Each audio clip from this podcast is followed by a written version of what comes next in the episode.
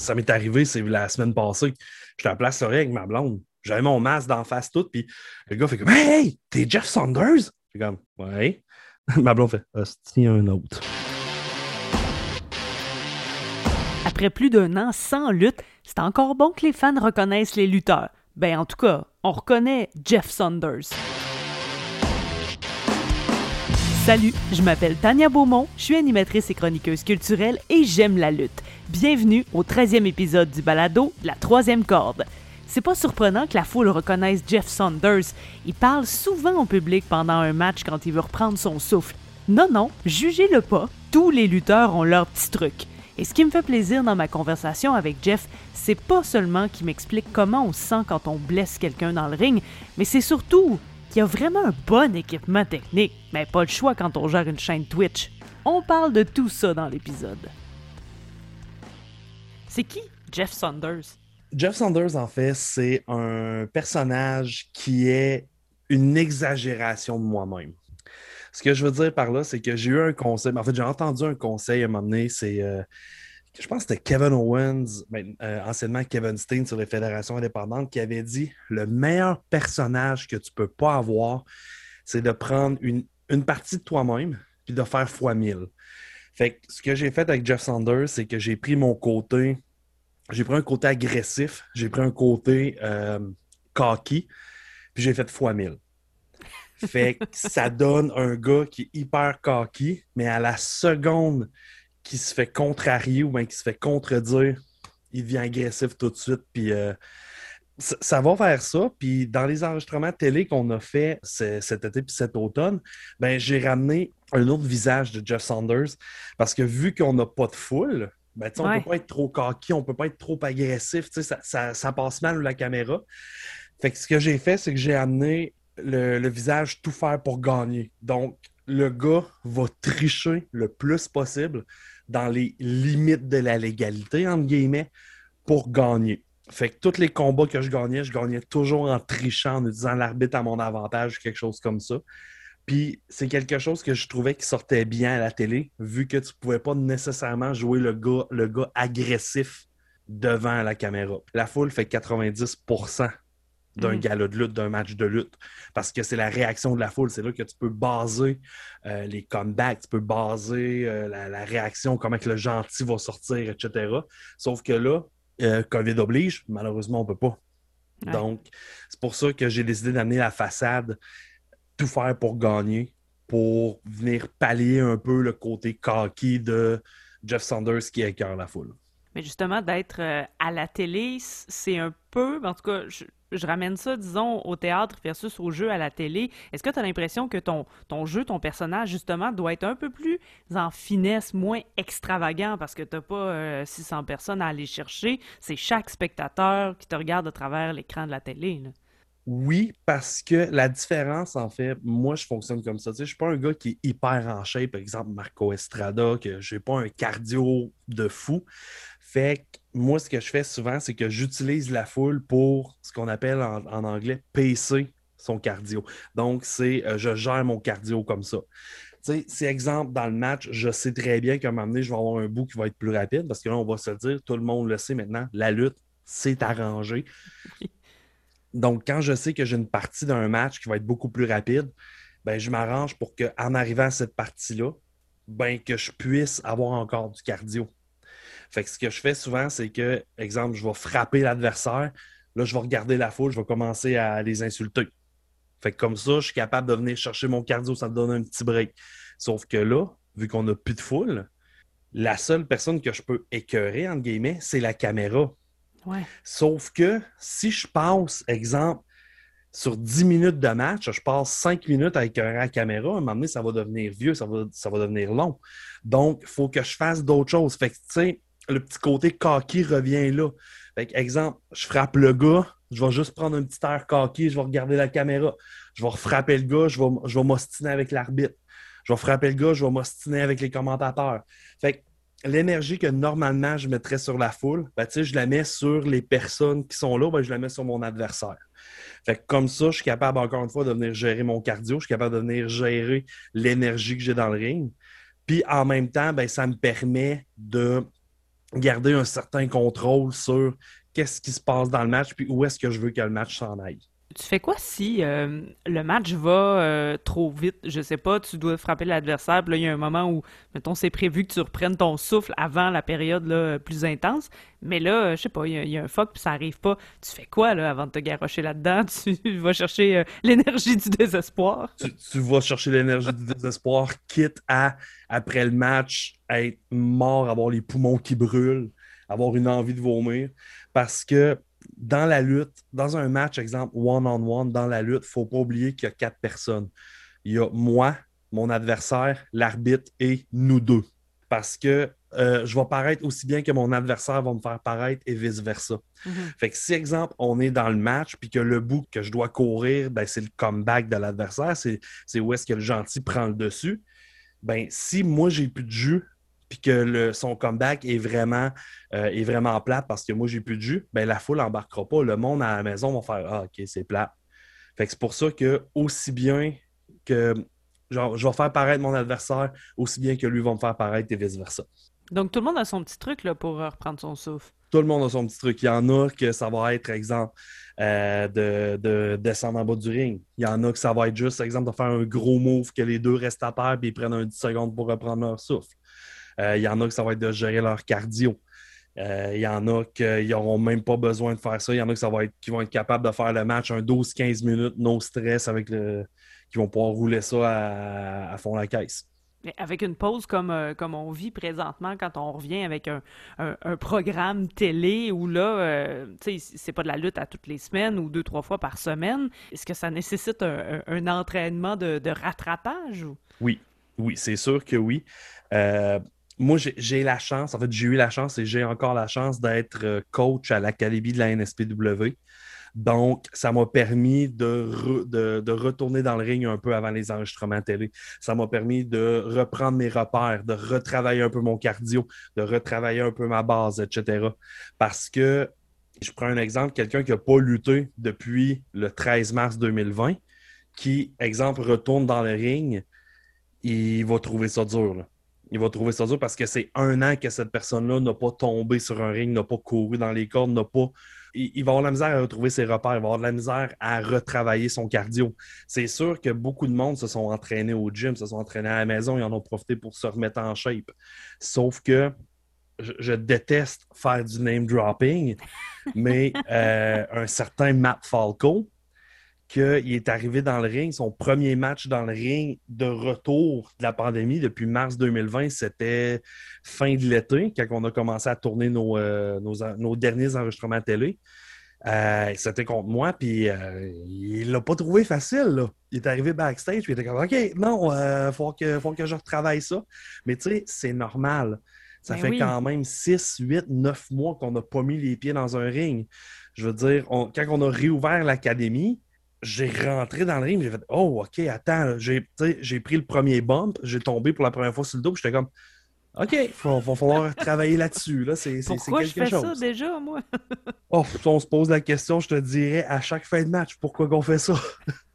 Mais pourquoi? Pourquoi on fait ça? C'est la passion, honnêtement. C'est la passion, c'est un défouloir. Le sentiment de se dépasser. J'ai toujours dit que dans la business, il y a trois types de lutteurs. Il y a des lutteurs qui sont là pour euh, la gloire, pour l'argent. Il y a des lutteurs qui sont là pour euh, la reconnaissance des fans. Et tu as les lutteurs qui sont là pour la passion. Puis, tu sais, ces trois lutteurs-là, ça prend de ces trois types de lutteurs-là pour faire un, un, gala, pour faire le monde de la lutte. Parce que si, exemple, tout le monde était dans la business pour la passion, malheureusement, il y, aurait des frictions quelque part, puis il y aurait, encore plus de drama qu'il y en a là. Mais moi, personnellement, c'est pour la passion. Je veux dire, à chaque show, je suis là pour monter, démonter les rings, euh, monter la salle, démonter la salle, faire des heures et des heures de route euh, pour aller lutter, exemple, au Saguenay, à Bécancourt, euh, au Nouveau-Brunswick. fait que pourquoi qu'on fait ça? Pour la passion. Ma blonde me pose la même question. Elle dit Pourquoi tu continues à faire ça? Puis j'ai dit la passion, puis elle m'a déjà dit carrément, elle dit Je te demanderai jamais de choisir entre moi et la lutte, je sais je vais probablement finir deuxième. J'ai dit Ben non. Mais tu peux pas me demander d'arrêter la lutte à 100%. Tu sais, si tu me dis, exemple, OK, je suis vraiment tanné que tu sois sa route, OK, oui, je vais diminuer.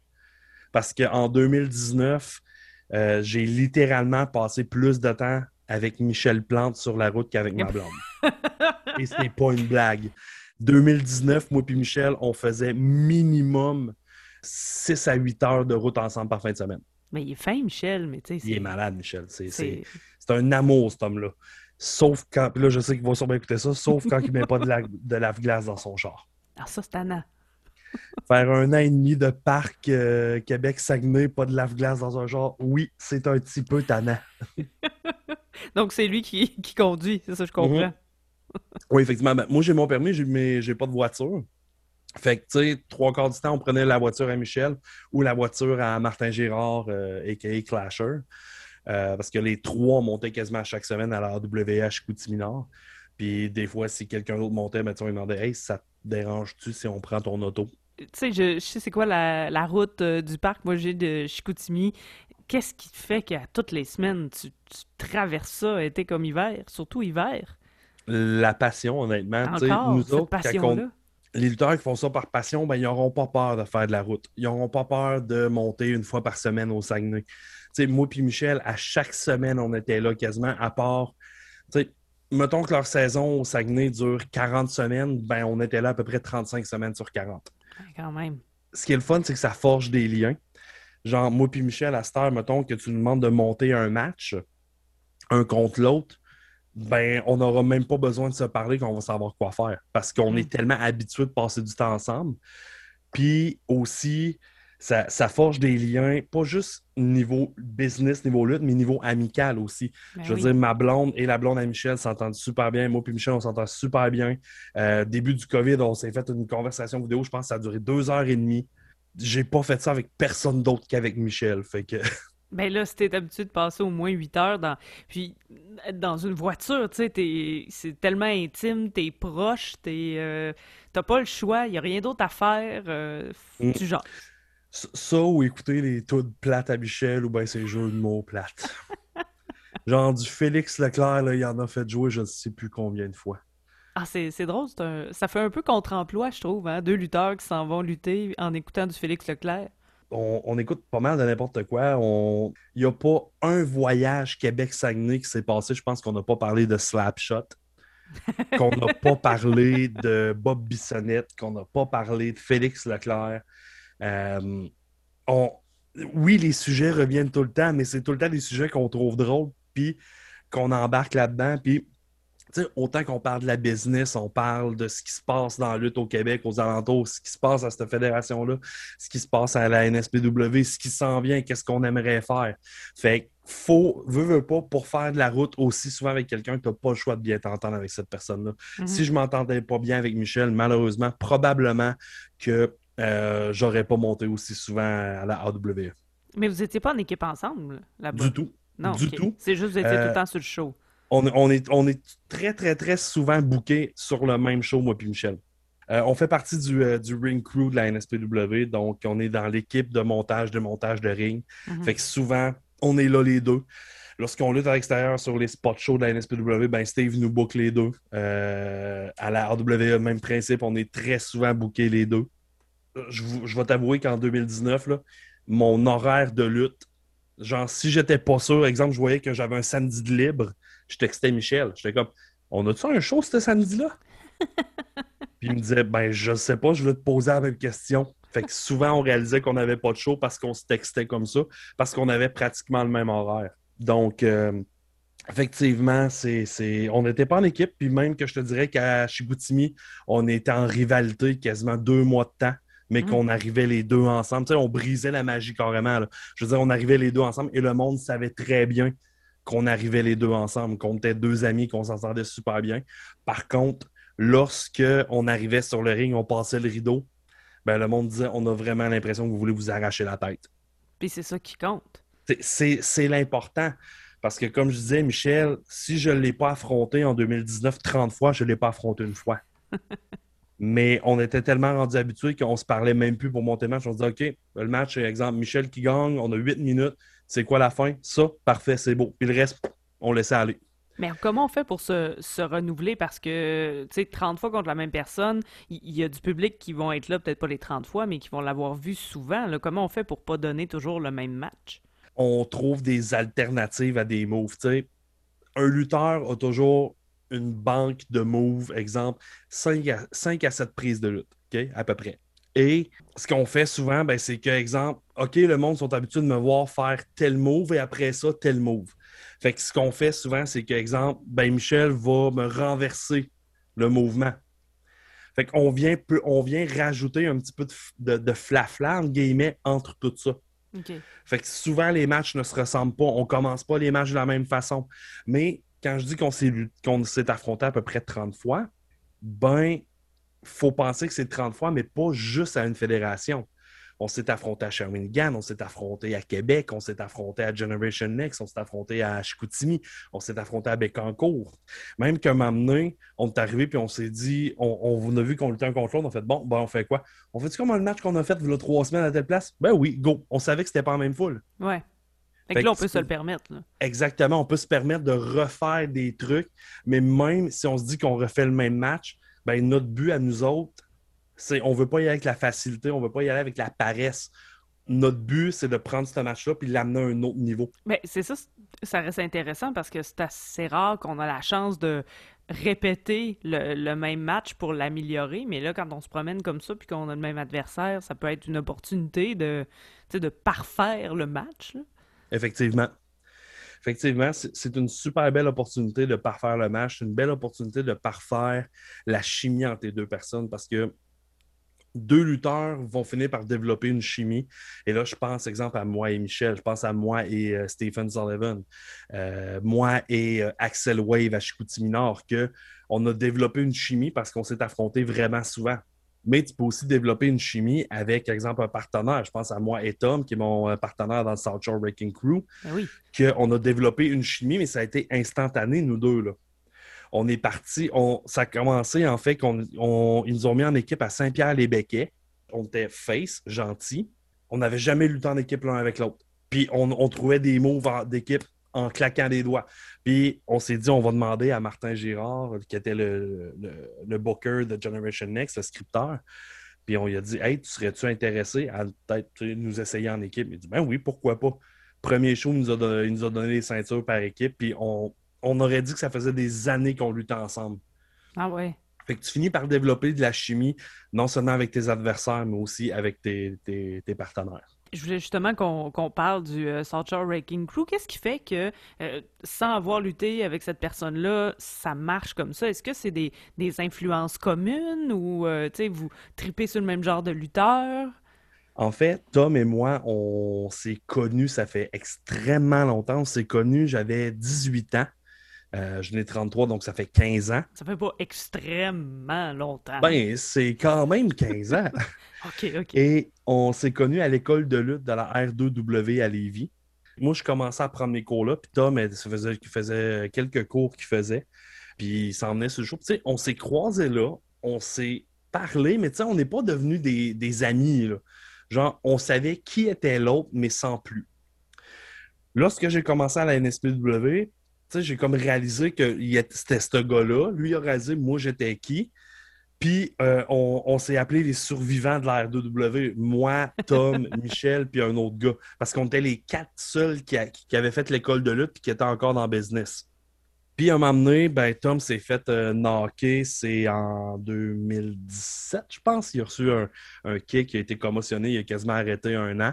Puis quand il est revenu, justement, ben, ils l'ont mis en équipe avec moi on a tout le temps aimé le même style de lutte. Tom, on, est deux gars qui brassent dans un ring. On on fait pas de flip, on fait pas de, de move extraordinaire. On est juste, excuse-moi le terme, je sais pas si je dois te sacrer, mais on est deux sauvages. dans un ring, moi et Tom, on vire deux sauvages. on, on y va vraiment mentalité vieille lutte on coupe le ring en deux et notre adversaire reste de notre bord. S'il passe la ligne médiane, ben c'est qu'il s'en va taguer avec son partner. C'est parce qu'il a réussi à nous knocker les deux. Et comment vous gérez ça, euh, votre tag team? Est-ce que vous savez euh, chacun vos forces, chacun vos faiblesses? En fait, ce qui est quand même drôle, c'est que si tu regardes toutes les photos du South Shore Wrecking Crew, Tom a l'air d'un gars qui sort de, qui sort d'un hôpital psychiatrique. Puis moi, tu as l'air du gars hyper cocky. Lorsqu'on rentre dans le ring, lorsqu'on passe le rideau, on change de rôle. Là, c'est moi qui viens, qui viens le gars hyper agressif et Tom vient hyper cocky. Pourquoi? Je le sais pas. Ça a juste comme développé comme ça. Puis ça a toujours été développé que Tom va être celui qui va parler le plus au micro. Puis moi, dans le ring, je vais être celui qui va brasser le monde. Fait que tu sais, Tom, c'est comme le cerveau de l'équipe. Moi, je, suis la brute de l'équipe. Mais tu sais, autant des fois qu'on peut juste switcher ça de bord. Des fois, c'est Tom qui va être la brute, moi, je vais parler. Mais je te dirais, dans le trois quarts des matchs, Tom est le cerveau, moi, je suis la brute. Puis ça s'est développé tout seul. Genre, on s'est même pas dit, OK, ben Tom, toi, tu vas commencer à plus parler. Moi, je vais moins parler. Euh, moi, je vais brasser plus, toi, tu vas brasser moins. Ça s'est juste développé à force de lutter ensemble, puis à force de, de, de juste de lutter en équipe. En fait, on est chanceux parce qu'on a euh, Claude Meloun qui est avec nous, qui a donné beaucoup d'idées pour l'équipe parce que Tom et Claude sont littéralement voisins dans la vraie vie. Ah, OK. Euh, puis sont très, très, très amis. Fait que Claude nous a aidé beaucoup. C'est Claude qui a trouvé notre nom d'équipe, le South Shore Wrecking Crew. On se cherchait un nom qui fitait. Puis vu que Tom habite, habite à Lévis, moi je viens de la Beauce. Fait que ça fitait que c'était Rive-Sud. Euh, fait que South Shore Wrecking Crew, ça a sorti de là. Puis Claude, vu qu'il est graphiste, ben, c'est lui qui a sorti notre logo. C'est lui qui a. Tu le, le, petit doigt de l'équipe, ben, c'était déjà le logo Atom. Fait que rendu là, à la place de se faire faire un autre logo, on s'est dit, garde, on va, utiliser ça. Ça vient assez naturel, mais oui, des fois, on a des discussions sur où est-ce que notre équipe s'en va. Est-ce qu'on va aller vers ça? Est-ce qu'on va aller. Euh, je te dirais le trois quarts du temps, nos, nos discussions par rapport à la vision de l'équipe, c'est nos promos vont ressembler à quoi? On s'en va vers quoi? Je te donne un exemple. Lorsqu'on est tombé en confinement, euh, ça faisait même pas un mois qu'on était champion par équipe de la RWE à Chicoutimi Nord. Et nous autres, on s'est dit, avec la pandémie, puis avec la lutte qui tombe sur, la, sur arrêt total, qu'est-ce qu'on fait? Moi, j'ai proposé à Tom, je disais, ça serait drôle de faire une promo que tout ce qu'on fait, c'est qu'on dit qu'on défend les titres 24 heures sur 24, 7 jours sur 7. N'importe qui qui veut s'essayer, on le fait. On ne défendra jamais les titres pour vrai. Genre, il n'y aura jamais de contact avec nous autres ou un autre lutteur. Mais on va faire ça. Fait qu'on a commencé comme ça. Puis j'ai dit à Tom, ce qui va être drôle, c'est que toi, tu vas juste être le gars hyper craqué qui va challenger tout le monde. Moi, je vais être le gars hyper craintif. Fait que la première promo, je suis chez nous, puis je la tourne un peu à la Blair Witch Project. Genre que je me filme avec mon cellulaire, puis j'ai peur de mes chats, puis je me cache, puis j'entends des bruits, puis je capote sur tout. Puis ça l'a fini que euh, je me promène dans le bois, puis je suis rendu à 22 700 défenses de titre, puis ça a viré vraiment ridicule. Puis, un moment donné, je, me suis fait dire, ouais, c'est parce que là, ça devient peut-être un petit peu trop. Fait qu'on a comme décidé d'arrêter de les faire. Éventuellement, on va peut-être recommencer. Mais, tu sais, ça, c'est une discussion qu'on a eue sur qu'est-ce qu'on peut faire pour continuer à mettre de la vie sur notre page, puis continuer à montrer au monde qu'on existe encore. Parce que, veut, veut pas, dans, en termes de lutte pendant la pandémie, le but est de montrer qu'on existe encore, que la NSP existe encore, que les lutteurs existent encore. C'est pas pour, euh, pour euh, dénigrer personne, mais il n'y a pas eu tant de choses que ça sur les, sur les réseaux sociaux de la part des, lutteurs. C'est sûr qu'on exclut Marco là, parce qu'il est comme hyper actif là, de, la vidéo, mais il n'y en a pas eu beaucoup. Si vous nous écoutez, ben c'est ça. Vous aviez juste à le faire. Vous aviez un an, un an pour, pour le faire. Ben, vous êtes allé, surtout, en tout cas toi, je, vais vous le donner à vous deux, disons, vous êtes allé sur Twitch pour faire des soirées, des rencontres, des discussions, donc bref, pour être là. Pourquoi Twitch? On a été sur Twitch initialement. Moi, j'avais déjà ma chaîne Twitch qui roulait, mais tu sais, en fait, qui roulait. Je vais, rectifier.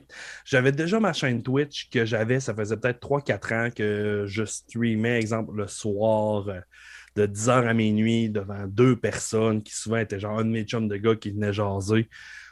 Euh, ce qu'on a décidé de faire, c'est moment donné, Tom, il me dit Hey, on pourrait prendre ta chaîne, la mettre sur le visuel du South Shore Breaking Crew, puis commencer, exemple, à jouer à Warzone avec d'autres lutteurs québécois, jouer à NHL avec d'autres lutteurs.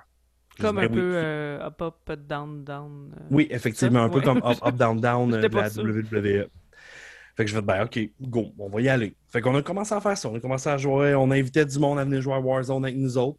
Sauf que aucun des deux, on avait un ordinateur où on avait de l'équipement pour streamer. Fait qu'on streamait à partir de notre PS4. Sauf que rendu là, tu n'as pas de visuel, c'est pas, pas attrayant à l'œil. Mhm. Mais là, on a commencé à, faire, euh, on s'est dit, on va, on va ramasser des dons pour des OSBL. On, a fait pour la fibrose kystique, pour le camp, on a fait pour le centre de prévention du, suicide du Saguenay.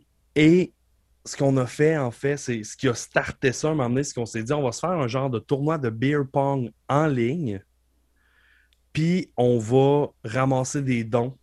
Je pense que c'était pour la fibrose kystique, et on va faire la marche de la fibrose kystique. Fait qu'on a ramassé des dons, puis on s'était dit, quand on va atteindre 500$, on fait le 10 km de marche. Fait qu'on a atteint 500$, on a continué, on a fini par pogner le 1000$ pendant qu'on faisait la marche. Puis, rendu à ce point-là, moi, je me suis dit, OK, là, on a mis du temps. On a mis de l'effort dans ce dans, dans Twitch-là. Il n'est pas question que j'arrête. Fait que je me suis grillé d'un ordinateur. Euh, je me suis pogné un petit micro chipette à 25$ sur Amazon. J'ai commencé vraiment très, très simplement. Sauf que Tom, lui, s'est dit, ben moi, je peux pas nécessairement continuer. J'ai pas d'ordinateur. J'ai dit, ben regarde, c'est bon, moi, je vais, je vais le faire, ça ne me dérange pas. Fait qu'à partir de ce moment-là, j'ai pris la chaîne dans mes mains. J'ai refait un visuel, je me suis équipé. Puis je te dirais que depuis le mois d'avril, je stream vraiment beaucoup plus assidûment, à raison de 3 à 5 fois par semaine, euh, avec des événements, etc. Ben, je pogne le 1000 followers euh, très, très, très bientôt. Je me, suis, je me suis plané des, entrevues, je me suis planifié des, streams spéciaux, des collaborations avec d'autres streamers, etc.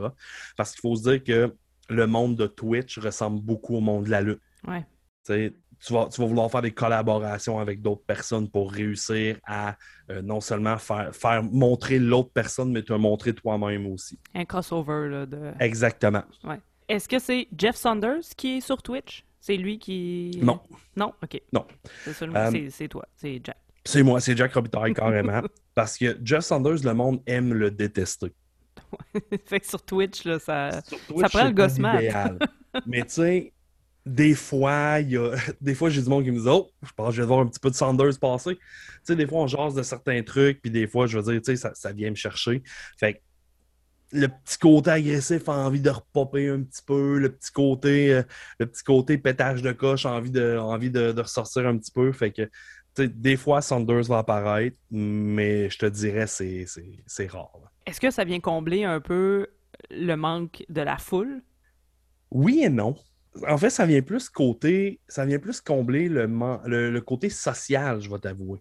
Pour ce qui est du côté travail de foule de la lutte, j'ai découvert récemment euh, une chaîne Twitch que le gars, il crée des streamers sur le jeu WWE 2019, puis il est fait s'affronter l'un l'autre, etc. Il m'a demandé si je voulais être là. J'ai dit oui. Puis il dit, tu sais, tourne des promos. Tournez-vous des promos, challengez du monde. Fait que j'ai rembarqué là-dedans. J'ai pu me remettre un peu dans le mindset de ça mhm. pour retourner les promos. Puis là, j'ai pu refaire sortir Jeff Saunders. Puis ça faisait du bien de le ressortir un peu parce qu'on savait que ça fait quasiment un, an qu'il n'a pas sorti pour vrai, entre guillemets. Fait que ça, a juste vraiment fait beaucoup de bien. Tu on parle beaucoup du, euh, physique, évidemment, là, mais euh, quand on doit se remettre dans le bain après un an pour faire des promos, tu sais, oui, il y a eu la pause euh, de, du championnat de télévision, mais tu sais, c'est-tu quelque chose aussi, ça, qui est plus difficile à restarter? Oui. Honnêtement, oui. Parce que lorsque tu recommences, tu vas avoir tendance à vouloir comme être trop dedans. Fait tu sais, au lieu de faire ta promo normale comme tu la faisais, exemple, il y a deux ans, ben, tu vas vouloir comme trop en donner. Donc. Comme compenser, là. C'est ça. Fait que ça, ça, vient, ça vient faire que ta promo est moins bonne un peu. Euh, par contre, faut que tu sois capable de, bien gérer ça, de bien gérer ton énergie, puis de bien gérer aussi ton langage, parce qu'on s'entend que c'est pas partout qu'ils vont accepter que tu sacres. C'est pas mhm. partout qu'ils vont accepter que tu insultes le monde. Fait oui, il faut que tu te remettes dedans, il faut que tu te remettes dans le mindset du lutteur, du personnage. Je lisais une entrevue récemment qu'il y a une actrice qui disait on a été obligé d'arrêter de tourner. Puis quand je suis revenu, je me suis dit OK, je suis capable de refaire mon personnage. Je suis capable de rentrer dans ce mindset-là. Parce que veut, veut pas, un lutteur, c'est comme un acteur. Fait que, tu sais, après un an, on est-tu capable de revenir dans ce personnage-là? Moi, je pense que ça va, ça va faire que beaucoup de lutteurs vont peut-être arrêter ou bien ils vont trouver le retour lorsqu'on va pouvoir recommencer. Euh, ils vont trouver le retour très difficile. Mais tu sais, si on, se base sur le personnage qui sa personnalité, ou du moins un côté de sa personnalité fois mille, tu sais, la, pandémie, le confinement, tout ça, tout le monde a changé. Mm-hmm. Fait que le, le fois mille de, de base, tu sais, la base, c'est plus la même. Donc ça cause un problème dans, le personnage, tu sais, ou... Oui et non. C'est sûr que beaucoup de personnages vont avoir changé, beaucoup de, de, de mentalités vont avoir changé aussi. Je pense que rendu là, ça va être au lutteur de prendre un personnage et de faire une introspection, de se dire OK, mon personnage, c'est ça. Dans la dernière année, qu'est-ce qui est arrivé? Genre, comment je veux le faire évoluer? Où est-ce qu'il est rendu, ce personnage-là? Comment il l'a vécu, lui, la pandémie? Exactement. Parce qu'on s'entend que lorsque tu fais de la lutte, oui, tu peux avoir un personnage, exemple, qui est extrêmement près de la réalité. Mais quelqu'un qui a un personnage qui est justement, comme je disais, tu prends un côté de toi-même, tu fais fois mille, bien là, il faut te dire, ce personnage-là, il est rendu où? comment il a vécu ça? quand il va revenir, comment il va se sentir? Qu'est-ce qu'il va vouloir faire? Qu'est-ce qu'il va vouloir passer comme message? Ça demande quand même un effort supplémentaire. Ben, ça va demander un effort supplémentaire. Oui, mais beaucoup de lutteurs ne le feront pas, malheureusement. C'est ça qui est plate. Beaucoup de lutteurs vont tellement avoir hâte que la lutte revienne, vont tellement avoir hâte de remettre les pieds dans un ring qu'ils ne vont pas refaire de mise en forme. Ils ne vont pas aller repratiquer dans un ring. Ils vont monter dans un ring, ils vont faire deux bombes. Bon, je suis prêt. Avec la pandémie, il faut se remettre en forme. Il faut se remettre dans le bain. Et toi, tu l'as déjà fait, prendre une pause d'environ un an? Un, an et demi, en fait. J'ai pris une pause, effectivement, d'un an et demi parce que je n'avais. Ça me tentait plus, en fait. Euh, j'étais désillusionné du monde de la lutte moi, j'ai toujours dit le jour que tu passes le rideau puis que tu n'as plus les petits papillons dans l'estomac, soit que c'est le temps que tu arrêtes ou c'est le temps que tu prennes une pause. Ça faisait un bout que j'avais plus les papillons. Il se passait des affaires dans ma vie personnelle, il se passait des affaires dans le monde de la lutte. J'étais rendu vraiment désagréable. J'étais rendu euh, vraiment aigri versus le niveau de le, monde de la lutte. Et ce qui a été l'élément déclencheur, ce qui a mis le feu aux poudres, c'est lorsque j'ai lutté à Saint-Victor-de-Beauce. Euh, c'était moi et Paul London, un ancien de la WWE, contre Kickin and Stompin, Stephen et Ivan Sullivan. J'étais chez nous, j'étais à Saint-Victor-de-Beauce, il y avait 1000 personnes, je capotais. Puis pendant le match, un moment donné, j'ai fait un cannonball sur Steve. Puis je sais pas ce qui s'est passé. Moi, j'allais trop vite. Steve s'est protégé un peu, j'arrivais trop vite. J'ai cassé la clavicule. Mm-hmm.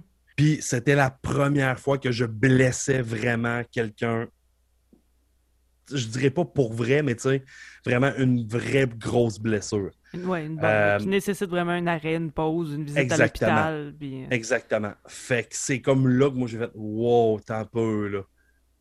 Fait que moi j'ai dit le soir même, j'ai été voir Martin, qui était encore une fois scripteur de Generation Next. Puis j'ai dit OK, j'arrête ça là. Moi c'est terminé, j'arrête ça là. Il dit, bon, mais attends, là, tu peux pas passer dans le même. Il me dit, garde, donne-toi un mois, là. Pense-y, donne-toi un mois.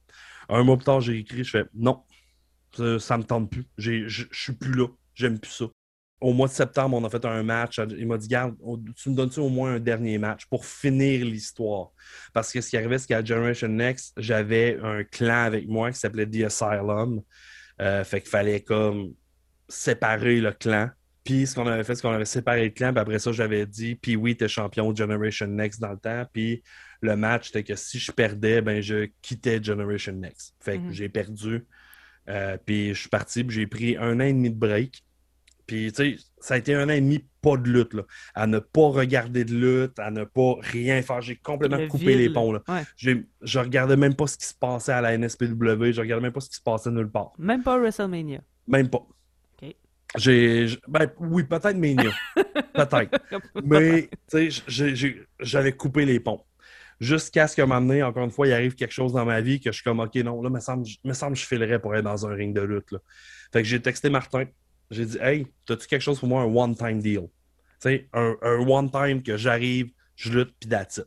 Fait qu'il me dit, ben oui, justement, je me cherchais quelqu'un, tu vas être dans tel match. Je suis comme, c'est bon. Genre, j'étais comme un, adversaire surprise, entre guillemets. Fait que je revenais, puis après le match, il vient me voir, il dit, puis, t'as-tu, la flamme est-tu revenue? Je dis, ben, je sais pas, là. Il dit, ben, dis-moi les vite, parce que si oui, t'as un spot dans le main event. Comme, pardon. Je suis comme, ben, ok, oui, est revenu. Parfait, t'attaques Steve. Attends, là. Tu me mets tu me, tu me fais attaquer le gars que j'ai blessé, le gars qui a comme été la bougie d'allumage qui a fait OK, non, je, suis plus là. Il dit Ouais, c'est la meilleure manière que tu peux vaincre tes démons, entre guillemets. C'est la meilleure manière que tu peux ne plus avoir peur. Ça a été une rivalité qui a quasiment duré un an.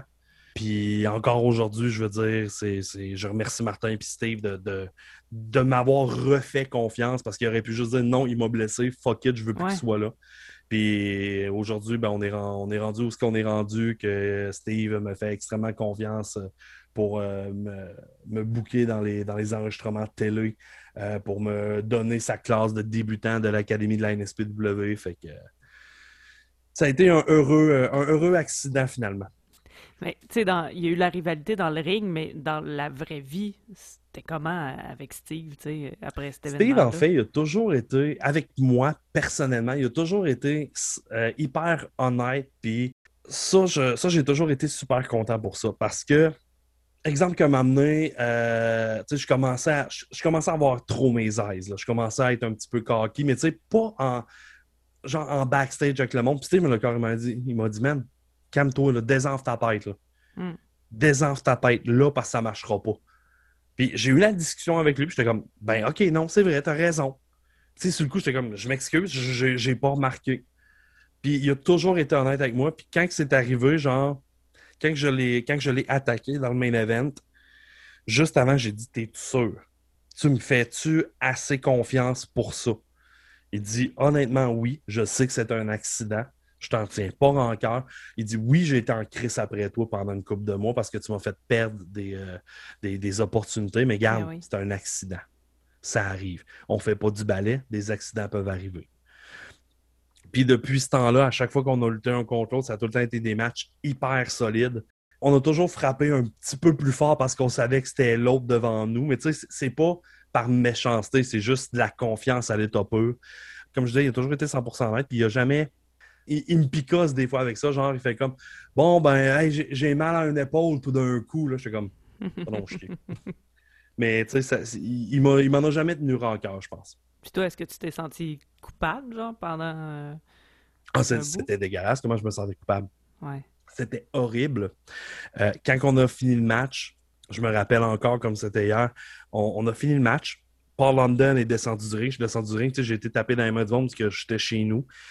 Puis je me rappelle que mon frère était là parce que mon frère, Paul London, c'était son idole.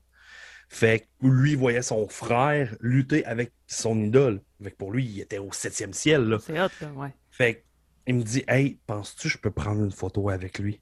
Puis là, je me rappelle, j'ai regardé, j'ai fait présentement, c'est le dernier de mes soucis. Puis je suis parti à la course. J'étais voir backstage, j'ai tout de suite été voir Steve. C'était à la fin du match. Oui, c'était à la fin du match. C'était un des derniers spots du match. Puis je suis allé voir tout de suite backstage, j'étais voir Steve, j'étais comme, t'es-tu carrément, je m'excuse, je m'excuse, je m'excuse, puis il m'a juste dit, va-t'en. Va-t'en. J'ai fait, ben, OK. Puis je, je, le comprends. Avoir été blessé, j'aurais probablement dit la même chose. Fait que je suis comme retourné, tu sais, j'étais voir mon frère, j'ai pris la photo avec Paul London, mais tu sais, ça me trottait dans la tête. Puis genre, je suis juste parti dehors. J'avais besoin de prendre l'air, je me suis assis, je me suis assis dehors sur un, sur un genre de bloc de ciment. Puis j'ai juste éclaté, genre, j'ai parti à brailler. Hmm. Puis ma blonde est venue voir, elle fait ben, qu'est-ce qu'il y a? Puis là, j'ai expliqué, j'ai dit, je l'ai blessé, Esti. Je l'ai blessé, c'est la première fois que je blesse quelqu'un. Puis je me sentais mal. Puis elle dit, tu sais, Jack, c'était un accident. Je fais, ouais, mais je l'ai blessé pareil. Puis je me suis hyper senti mal pendant encore plusieurs mois. Et même quand je je me rappelle, quand je suis revenu un an et demi après, ça a tout pris pour que je regarde Steve dans les yeux quand j'ai serré la main. Parce qu'il y a une règle non écrite, quand tu arrives dans un backstage de lutte, tu sers la main à tout le monde, tu dis salut à tout le monde. Puis je me rappelle que ça a tout pris mon petit change pour serrer la main de Steve puis le regarder dans les yeux. Ouais. Mais surtout si toi, tu savais que ça te tentait plus tant que ça. Honnêtement, j'aurais dû arrêter avant. J'aurais dû juste prendre mon break avant, le jour que j'ai eu plus de papillons. Mais je pense que c'est genre quelques jours après que Steve m'a dit Bon, ben, Jack, voici le poster de Saint-Victor de Beauce. Que je voyais que j'étais avec Paul London. Mais là, c'est dur de dire non quand même ben, chez vous avec. Euh, exactement, exactement. Puis, tu sais, je, je vais l'avouer, j'ai fait ce show-là. Un, parce que j'avais l'occasion de faire équipe avec Paul London. Et deux, je l'ai fait purement parce que j'étais chez nous et qu'il allait avoir à peu près 1000 personnes. Je l'ai même pas. Là, cette fois-là, je l'ai même pas fait par passion, je l'ai fait legit parce que je savais qu'il allait avoir 1000 personnes. Puis parce que je savais que ça allait flatter mon ego d'une certaine façon. Fait que c'était pas pour les bonnes raisons. Exactement. Tu parlais tout à l'heure euh, de l'enflage de tête. Euh, j'ai l'impression que c'est presque un passage obligé dans une carrière de lutteur d'avoir un moment où on se pense peut-être un peu plus haut que, que ce qu'on est. Oui, il y en a que le moment dure beaucoup plus que d'autres. Il y en a que, d'après moi, c'est plus un moment, c'est une époque. C'est un mode de vie. Mais oui, effectivement, un moment donné, veut, veut pas, la tête va t'enfler. Puis autant que quelqu'un va dire, ben moi, jamais je vais m'enfler la tête, ben jamais je me sens enfler la tête. Non, tout le monde passe par là.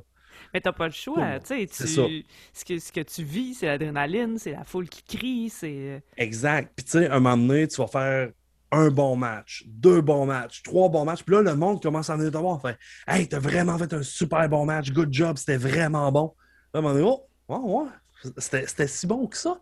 Oh, oui, c'était vraiment bon. Ah, OK. T'en fais un deuxième, puis là, t'as un Marco Estrada, mettons, qui vient faire Hey man, good job, c'était vraiment bon. Hey, Marco m'a dit que c'était un bon match. Puis là, ça commence. Puis là, ça, ça commence, puis de même. Puis à un moment donné, tu pognes un mur, que tu fais un match qui est, qui est pas bon puis que là, quelqu'un va venir te voir, puis il va te dire Ouais, euh, t'es pas ton meilleur, hein? Et à partir de ce moment-là, automatiquement, quand, quand tu es dans ta bulle, que tu as, la tête enflée, puis que là, tu as eu comme 4-5 bons matchs, que le monde t'ont donné des, des praises, oh, le blâme s'en va sur l'autre. Ah. Le blâme s'en va sur ton adversaire. Ouais, mais là, c'est parce que c'est lui qui a oublié ses spots, là. Tu sais?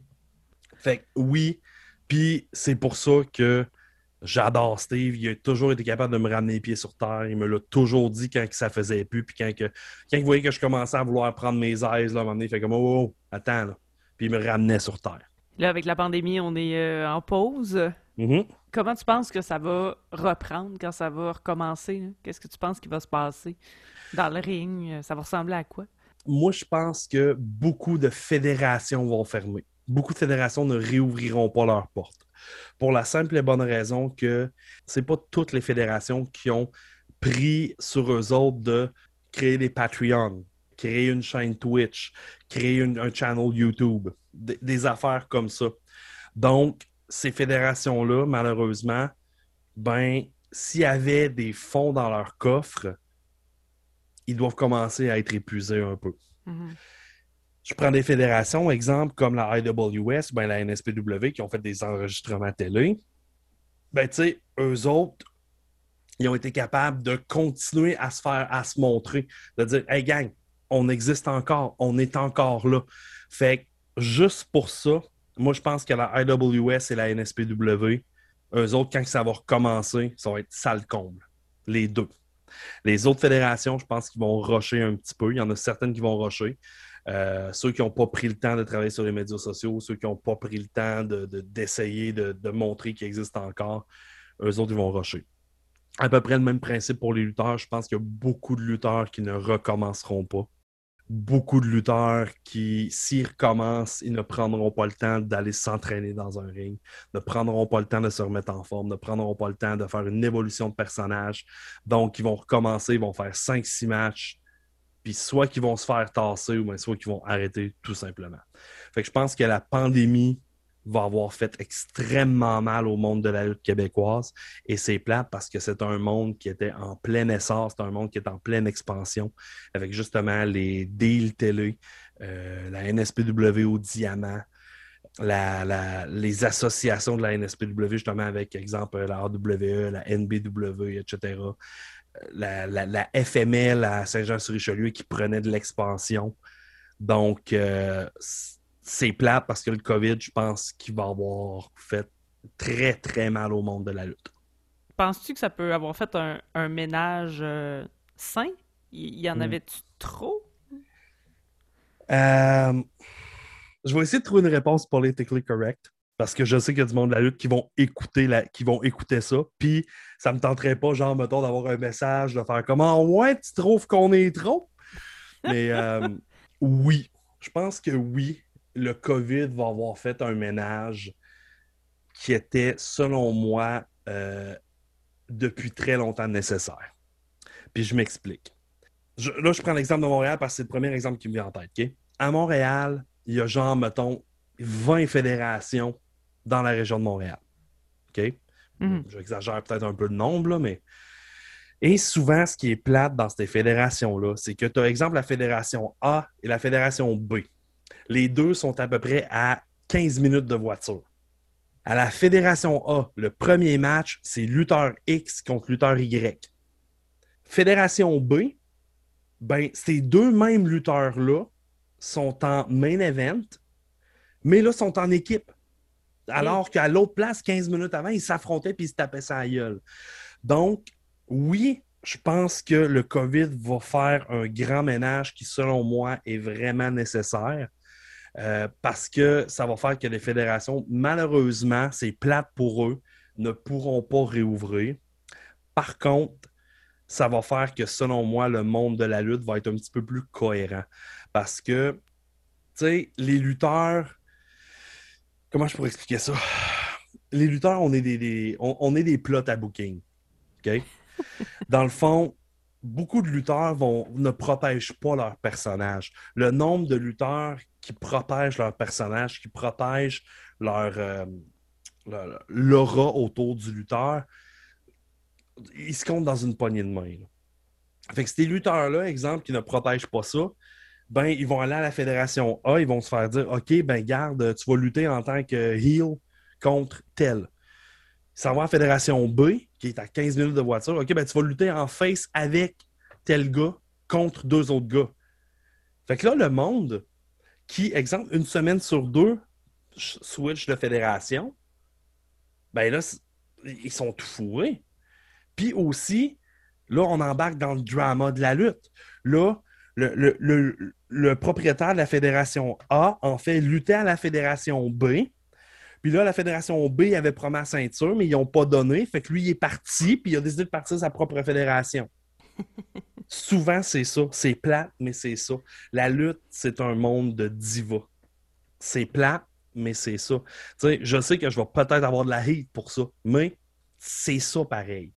Mais ce qui est plate aussi, c'est que, je prends l'exemple de la NSPW, que la NSPW a passé très proche de euh, fermer ses portes, de fermer les portes de l'académie. Si on n'avait pas eu la générosité des fans, si on n'avait pas eu la chaîne Twitch, si on n'avait pas eu le Patreon, ben, je te confirme que la NSPW, probablement aujourd'hui, ne serait peut-être plus là ou ben on ne serait pas aussi présent, on n'aurait peut-être pas d'école de lutte. Mm-hmm. Fait pour ça, je vais en profiter pendant que j'ai une tribune. Ben, je veux remercier les fans, je veux remercier les gens qui sont abonnés au Patreon de la NSPW. Je veux remercier euh, ceux qui ont fait des dons à côté euh, pour ça, parce que c'est grâce à vous autres qu'on a pu garder l'Académie de la NSPW ouverte, qu'on a pu faire les enregistrements télé de la NSPW, que la NSPW existe encore encouragez vos fédérations locales, gang. Si vous êtes au Saguenay, encouragez les fédérations du Saguenay. Vous êtes n'importe où, encouragez-les parce que présentement, ils en ont besoin. Puis, je vous, même si vous n'êtes pas capable de les encourager monétairement, parce qu'on s'entend qu'avec le COVID, côté job, on rush un petit peu plus, pas mal tout le monde. Si vous n'êtes pas capable de les encourager monétairement, gang, envoyez-leur un message sur Facebook. Juste un petit message, hey, on vous oublie pas, on a hâte que ça recommence c'est con, mais ça va allumer un petit feu en dessous des, en dessous des gens qui s'occupent de cette page-là. Puis ça fait ô combien plaisir de lire ça. Comme je disais, je m'occupe des réseaux sociaux de la NSPW avec Steve puis, euh, puis oui. Puis des fois, on reçoit des messages de même, là, puis ça fait tellement du bien de voir que mm-hmm. les gens ne nous oublient pas, que les gens ont hâte que ça recommence. On souhaite euh, tous un retour rapide de la lutte. Jeff Saunders, merci beaucoup. Ben, merci beaucoup à toi, merci de l'opportunité euh, et merci de l'invitation. Vous venez d'entendre le 13e épisode du balado de la troisième corde avec Jeff Saunders. La troisième corde est un podcast des productions Jamais comme tout le monde, animé et réalisé par moi-même, Tania Beaumont. Le thème musical est une création de Rouge Pompier, enregistré par Franck Joly, assisté de Frédéric Lebel. Le visuel est de François Anger. N'hésitez pas à vous abonner à la page Facebook et donnez-nous 5 étoiles.